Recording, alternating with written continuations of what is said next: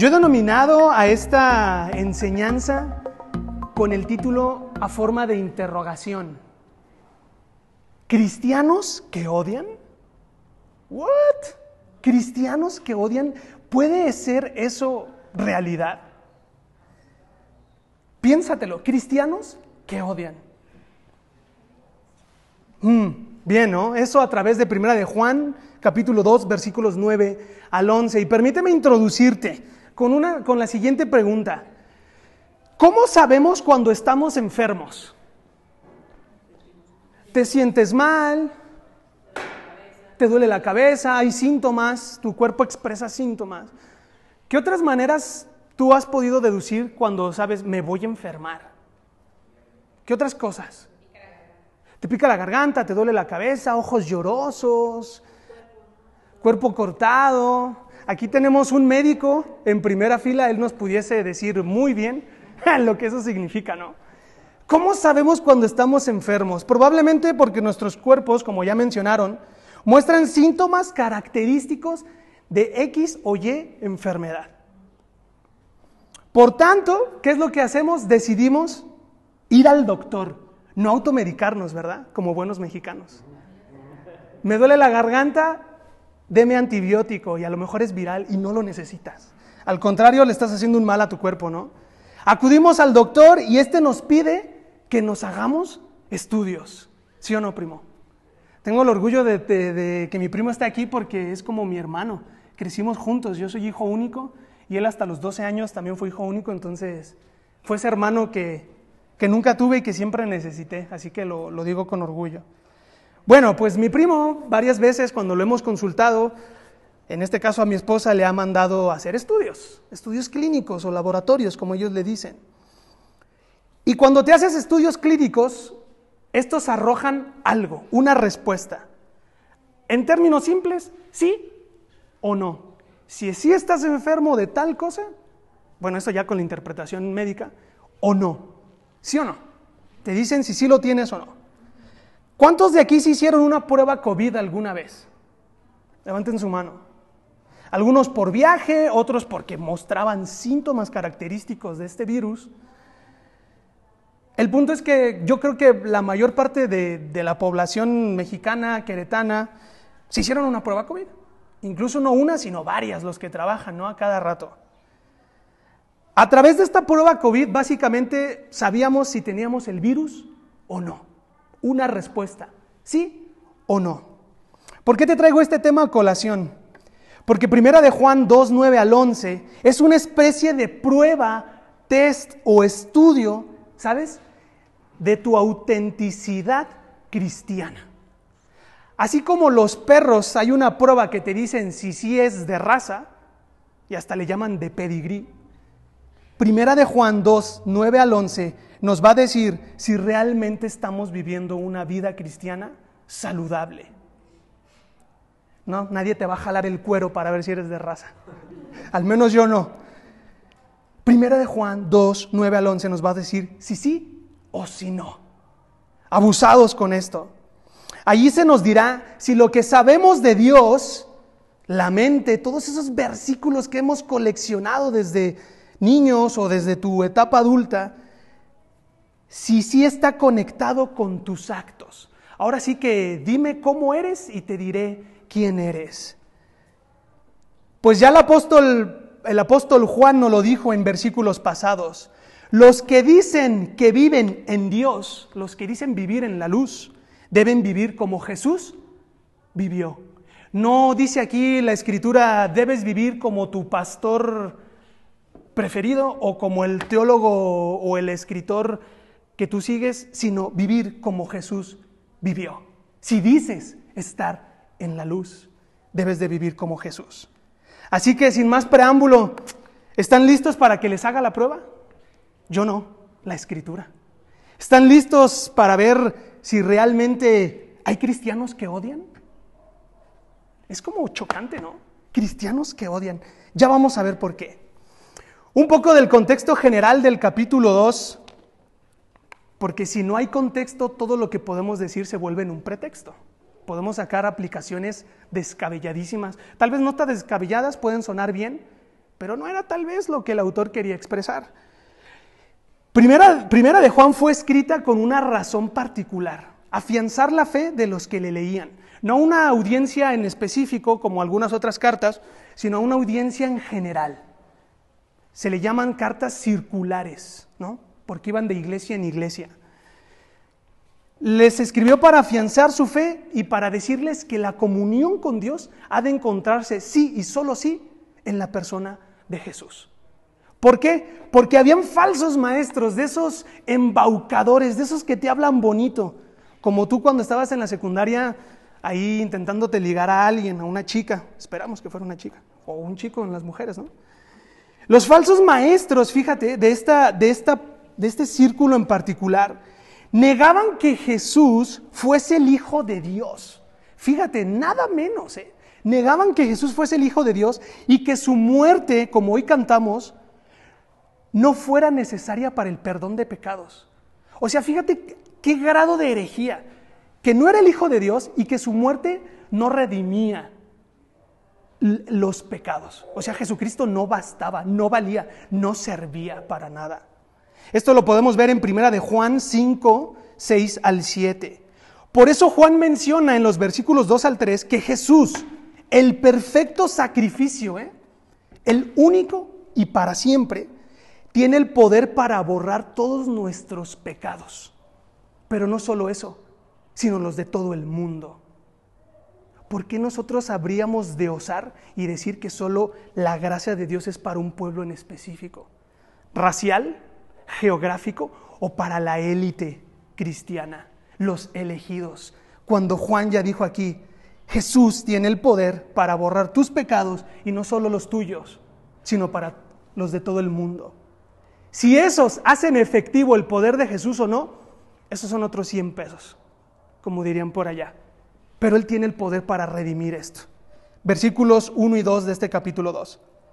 Estos falsos maestros, tú velos como unas fichitas, son esas personas con las cuales no quieres tener nada, ¿sabes? Estos falsos maestros consiguieron que los creyentes, los que estaban ahí, se cuestionaran si verdaderamente conocían de Dios, si verdaderamente vivían en la verdad. Solo imagínate a qué grado de presión o qué grado de presión ellos tenían que estar sometidos para cuestionarse, wow, ¿realmente conozco a Dios? ¿Realmente vivo en la luz, en la verdad? Suena muy como esas preguntas existenciales, ¿no? Que en algún momento nos hicimos.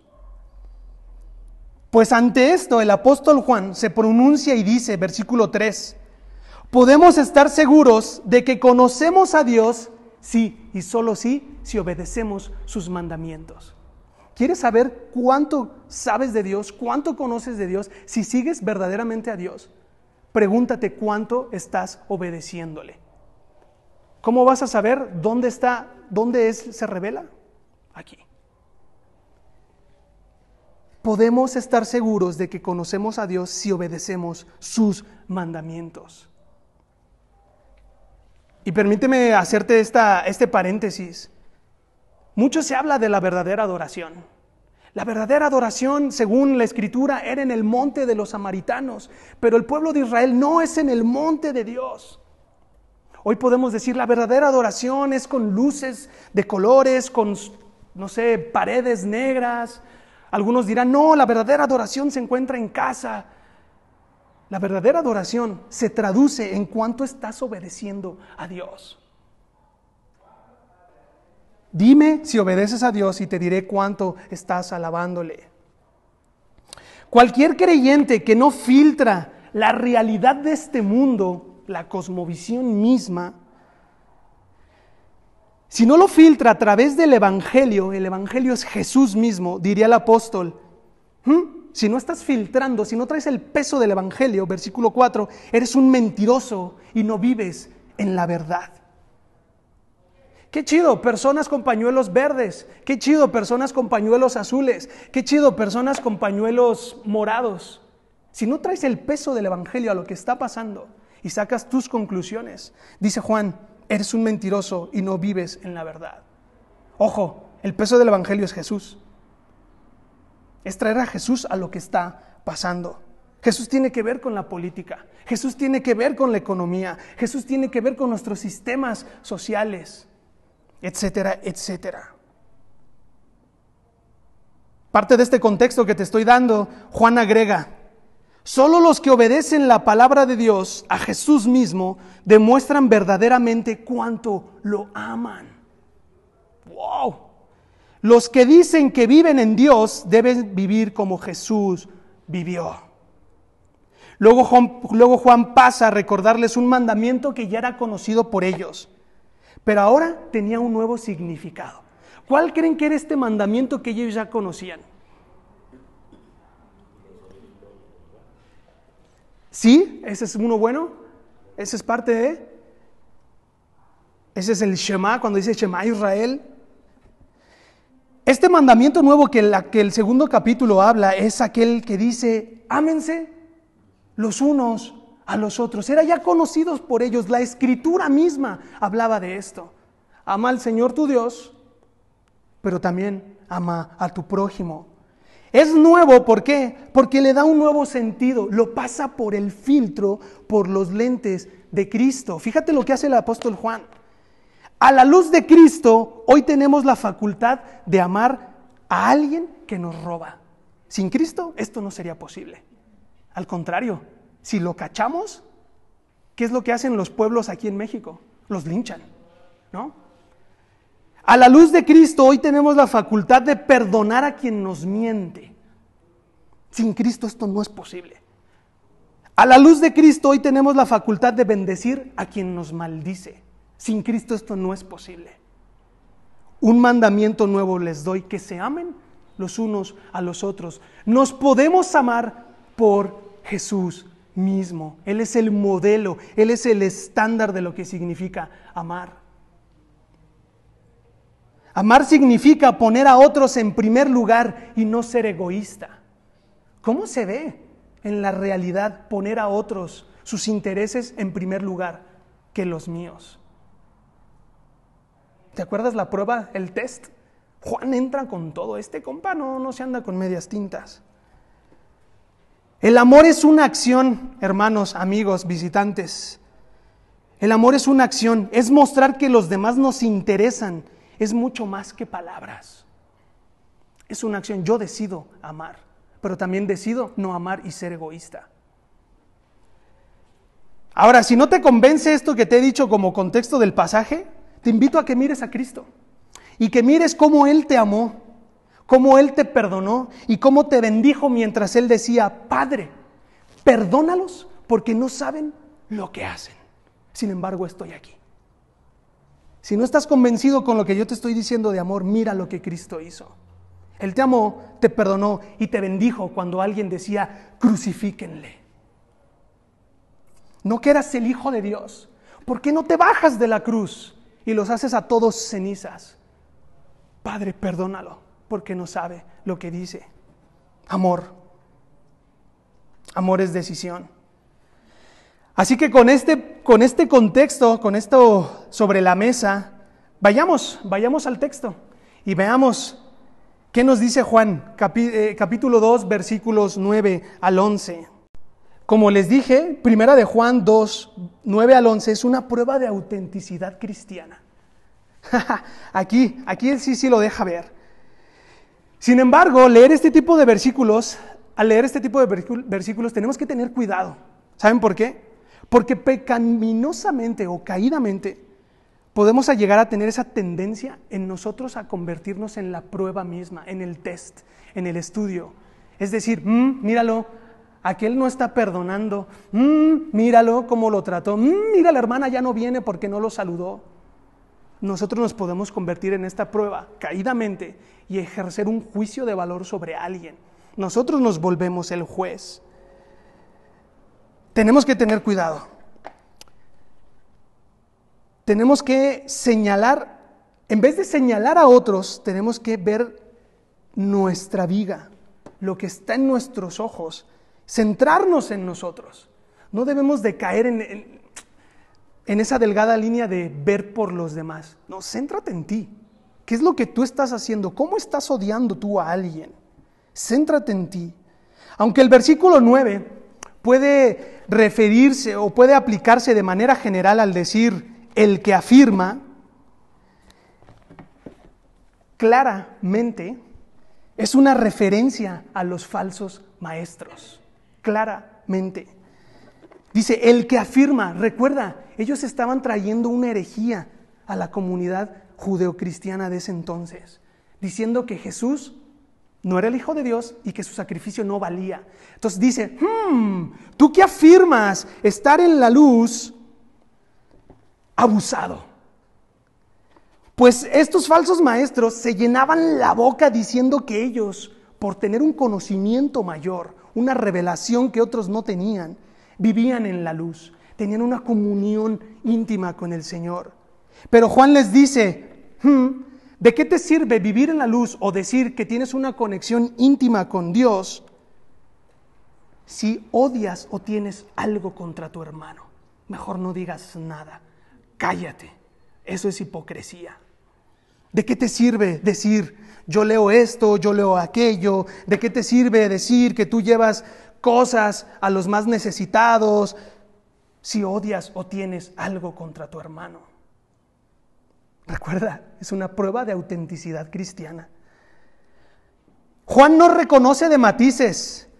Juan no reconoce si hay blanco o negro. Juan no reconoce si hay un punto, un término medio entre amar o aborrecer a sus hermanos. Para él no hay medias tintas. O eres o no eres. No hay cosas tales como las mentiritas piadosas. Ay, es que es una mentirita piadosa. En la escala de las mentiras, esta es la de más abajo, esta casi ni vale. La mentirita piadosa, como el que miente descaradamente, se llama mentira y la mentira es pecado. O hablas verdad o hablas mentira. No hay de otra. Las palabras superortodoxas de estos falsos maestros no encajaban con sus hechos. Por una cosa, por un lado decían esto y por el otro vivían de otra manera. No había una discrepancia en esto. Sus obras mostraban que amaban vivir en las tinieblas más que en la luz.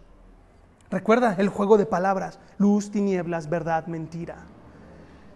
El mejor indicador, fíjate, para saber si odias o tienes algo contra tu hermano, eso se llama conciencia. Si la conciencia te acusa de que estás cargando algo contra tu hermano, es mejor que te pongas las pilas, porque para Juan, o eres o no eres. Si estás cargando algo en contra de tu hermano, es como alerta. Tal vez estés viviendo en la oscuridad y no estés reflejando a quien es la luz, se identificó como la luz, y quien es verdad y se identificó como la verdad. Tu conciencia. Si tu conciencia te acusa, es probable que aún vivas sumido en la oscuridad.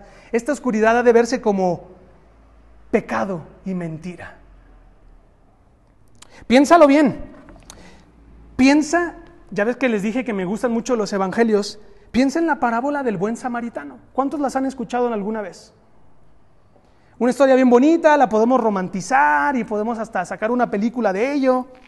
Ya que, están bien de moda las series autobiográficas, pudiésemos hacer una biografía del buen samaritano, ¿no?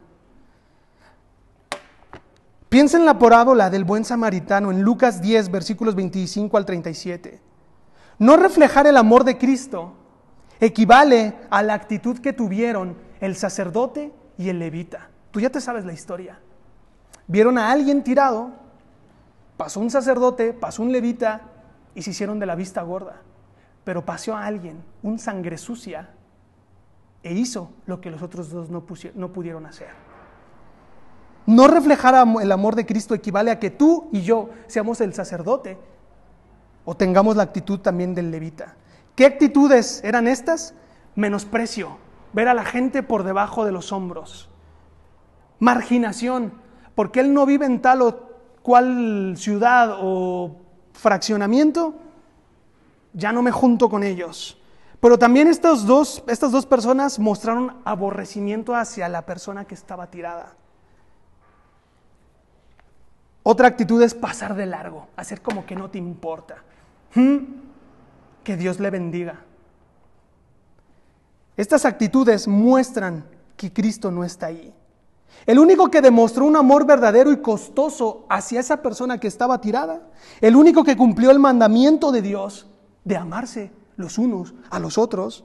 Ese fue el despreciado y sangre sucia samaritano, del cual tendríamos que hoy aprender. En sus actos nos mostraron a Dios mismo. El sacerdote y el levita querían hacer el bien solo a los de su raza, solo a los de su región geográfica y solo a los de su, llamámosle así, a su orden religioso. No podían hacerlo con alguien más. Jesús vino a hacerlo por ti y por mí cuando no éramos nadie. Éramos esa persona en la calle. No nos trató con menosprecio, no nos marginó, no nos aborreció y no le dio igual. Él hizo algo. Por tanto, permíteme decirte esto. No se puede vivir a la luz de Cristo sin reflejar el amor de Cristo. No puedes decir que tienes una comunión íntima con Dios si no reflejas a Cristo.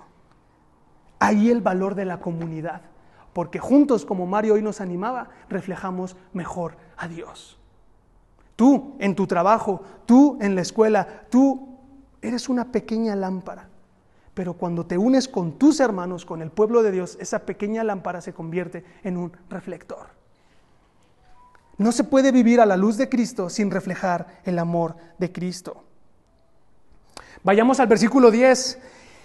Aquí viene el contraste. Ya se centró en aquellos falsos maestros. Ahora les dice, o, mejor dicho, el versículo 10 señala, que el que ama a sus hermanos da evidencia contundente. Imagínate un juicio.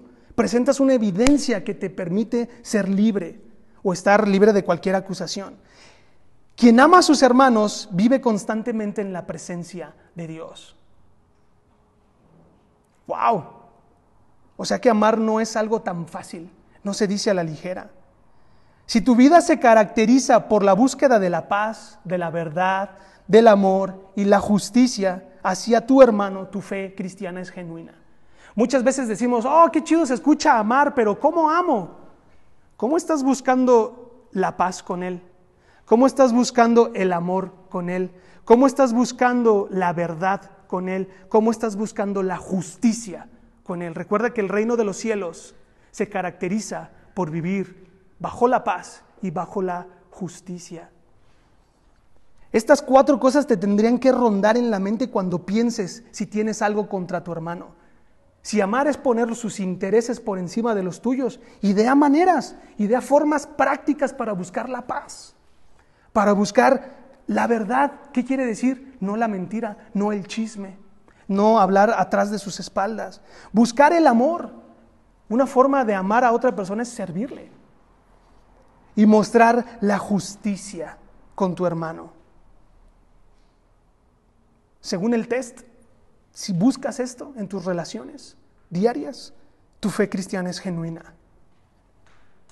Si vamos por la vida diciendo cuánto amamos a la iglesia de Cristo, si nos regodeamos como los falsos maestros, llenándonos la boca de decir cuánto amo a la iglesia, pero eso no concuerda con tus actos, déjame decirte que vas a confundir a la gente. Esas personas de las que hablas en tu trabajo van a decir, ¿para qué si la iglesia está llena de hipócritas? Eso lo hemos escuchado, a mí me lo han dicho cuando he querido entablar una relación con alguien más. No, no, no, no. Si te sirve a ti, qué chido que te sirva, a mí no. ¿Por qué? Porque la iglesia está llena de hipócritas. Si tú eres de esas personas que se regodean así, te invito a que, a que pienses, puedes hacer tropezar a alguien, lo puedes confundir. Y sabes, hacer tropezar a un hermano es tan severo como blasfemar el nombre de Dios. Los judíos de cepa no, ni siquiera pueden mencionar el nombre de Dios. Por tanto, le dicen Adonai. No pueden decir ese conjunto de palabras YHWH. Le llaman Yahvé. Porque tan siquiera en, mostrar, en decirlo, perdón, tienen miedo de poder usar el nombre de Dios en vano. Hacer tropezar a un hermano es tan severo como utilizar el nombre de Dios en vano. Tiene graves consecuencias. Y Jesús lo dijo así en Mateo 18, 6. Pero si alguien hace pecar a uno de estos pequeños que creen en mí, más le valdría que lo colgaran al cuello y una gran piedra de molino y lo hundieran en el fondo del mar. Casi, casi les estuvo diciendo, abusado, si estás haciendo tropezar o confundes a tus hermanos. Mejor muérete antes de hacerlos tropezar. En otras palabras, hay de aquel que hace pecar a los demás por su conducta inconstante y su falta de integridad. La vida cristiana no es fácil. Pero déjame decirte algo, esto se puede prestar a mucho moralismo. No tengo, no tengo, no tengo, tengo que hacer, ¿por qué? ¿Por qué? No, la vida cristiana es un hermoso transitar. Y Mario nos guiaba en esa perfecta adoración. Mira a Cristo. Él sí cumplió una vida perfecta. Tú no lo vas a hacer. Tú te vas a frustrar y vas a tropezar como lo hago yo. Pero cuando lo miras y sabes que le sigues a Él, no tienes que pretender cumplir o ser Jesús para los demás. Al contrario, descansas y su yugo se vuelve fácil, como dice la Escritura. Hasta aquí yo creo que tú ya has escuchado mucha palabra profética. En otras iglesias o en otras partes de tu historia se le llama machete. Ya has escuchado muchos machetazos por ahí. La palabra profética, querido hermano, siempre viene acompañada de esperanza, no solo es machete. Jesucristo es buenas noticias en medio de nuestra incapacidad para amar a nuestros hermanos. Nadie amanece y se despierta diciendo voy a amar a este hermano sin medida. Porque puede que a lo mejor no sea de tu total agrado, porque las personalidades chocan o porque uno le va a Liverpool cuando yo soy del Manchester United. O cuando... No, bueno, ya no voy a decir nada. Nadie despierta queriendo amar a otros. Dice un dicho popular, nadie es monedita de oro para caerle bien a todo el mundo. Bueno, Jesús es buenas noticias para esto, pues su perfecta vida nos modela lo que significa amar. Ya no es necesario hacer obras por hacer obras. Ya no tienes en la lista de tu refri cosas para hacer. Cuando ves a Jesucristo, ese acto de moralismo se desvanece. Cuando miramos a Cristo, el yugo de poner la mejilla cuando te hacen daño se vuelve fácil de llevar. Cuando miramos a Cristo, vemos que Él nos modeló lo que significa amar a otros aunque, estos sean nuestros enemigos. La pregunta es, ¿los cristianos deberíamos de tener enemigos? Jesús dijo, dale de beber. Y no solo eso, invítalo a comer. Él nos modeló lo que significa amar a otros cuando esto implique perdonar a, que, a los que nos agreden. Jesús lo hizo contigo y conmigo. Perdónalos porque no saben lo que hacen. Porque ese nos tendría que dificultar perdonar a otros que hablan mal de mí. Él nos modeló lo que significa amar. Sí, hasta el fin. Hasta el fin con su sangre, con su cuerpo y con su espíritu.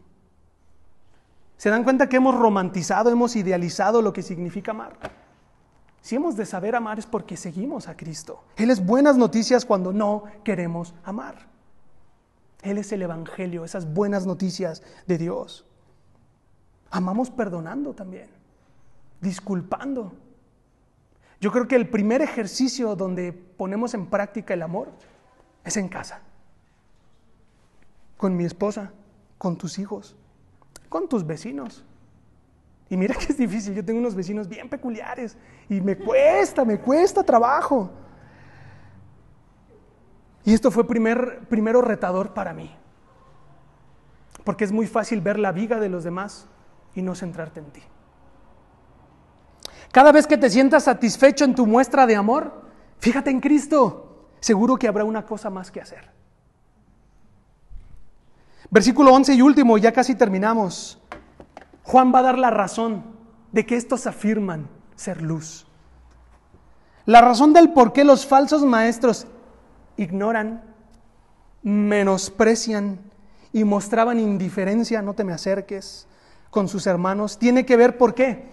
Porque estas personas viven y caminan en la oscuridad, sumidas en un mundo de pecado. Ya hicieron callo, ya les da igual el pecado de otros. Atanasio lo dice de esta manera, dejamos de tener sensibilidad ante el pecado de este mundo. De tal manera que ver a dos personas en el tráfico que se bajan y se empuñan, se dan de golpes para nosotros ya es tan normal que hasta los grabamos y los subimos a TikTok. Eso no tendría que ser así. Ya es tan normal escuchar en las noticias que secuestraron a tal o cual. Ya es tan normal saber que agredieron a una niña de nueve años y que el hombre está, quedó impune. Es tan normal saber que en el norte del país uno de los mayores narcotraficantes de la historia reciente de México, la misma sociedad le llora. ¿Por qué? Si él sí es una buena persona. Los falsos maestros hacían algo así porque vivían en lo profundo de su pecado. Esto también es un buen parteaguas para nosotros para decir, hey, esto no tendría que ser así. Jesús es buenas noticias para esto también. estos falsos maestros, dice Juan, no saben por dónde ir, viven en la oscuridad, caminan a ciegas, es decir, espiritualmente cegados. No ven a Dios en lo que está pasando, al contrario, tal vez lo celebran. Y dice, y esto es así porque la oscuridad no los deja ver. ¿Cuántos de ustedes se han levantado en la noche porque tienen que ir al baño, no quieren prender la luz porque no quieren despertar a su pareja, y de repente van así, se pegan en el dedito?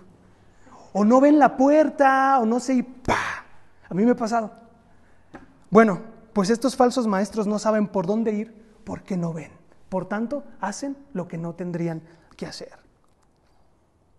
El Señor Jesucristo fue muy enfático al hablar de la ira, del odio y del enojo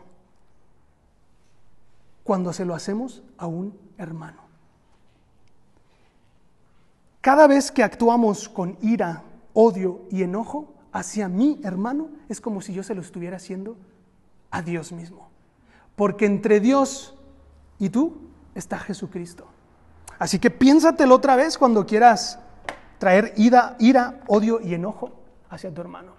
Recuerda que se lo estás haciendo a Cristo. Tales actitudes impiden estar en comunión con Dios.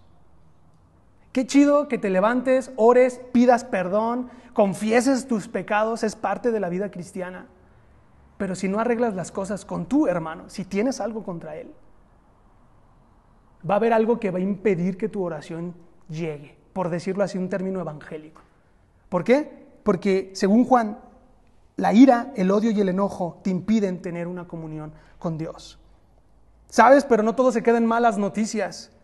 Él mismo nos dio la respuesta. Jesús nos dio la respuesta. La ira, el odio y el enojo se combaten a través del arrepentimiento y la reconciliación. Jesucristo es buenas noticias para reparar el daño y restaurar las relaciones rotas según Mateo 5, 21 al 24. A manera de conclusión, y esto es algo que platicaba con, mi esposa, ¿cuánto, ¿cuánto daño hemos hecho al testimonio de la iglesia cristiana? Me lamento por todo lo que he escuchado, bola de hipócritas, sepulcros blanqueados. Hemos hecho las cosas malas de reconocerse. Pero sabes, no es por nosotros, es porque hemos escupido el nombre de Jesucristo con nuestra inconsistencia y nuestra falta de integridad. ¿Cuánto daño le hemos hecho al testimonio de la iglesia de Dios por relaciones estropeadas entre, entre, hermanos vacíos de amor y entre hermanos llenos de ira, llenos de enojo y de amargura? El, el amor cristiano no es un sentimiento, es una decisión. Yo decido amarte. No por mí, no por mi billetera, no por mi buen carro, porque Cristo me amó primero. Y Juan más adelante lo dice, si nosotros hemos de conocer el amor es porque Cristo nos amó primero. Podemos decir estar interesados por el bienestar de otros y tratarlos con respeto, con dignidad, sean de nuestro agrado o no, les tengamos afecto o no, decidimos amar. Si decidimos amar a Dios, decidimos amar a nuestros hermanos. Y termino con lo siguiente, tengamos mucho cuidado para evitar que otros se tropiecen, porque según Jesús sería mejor que nos atáramos una piedra y nos aventáramos al fondo del mar. ¿Se dan cuenta? Un test de autenticidad cristiana.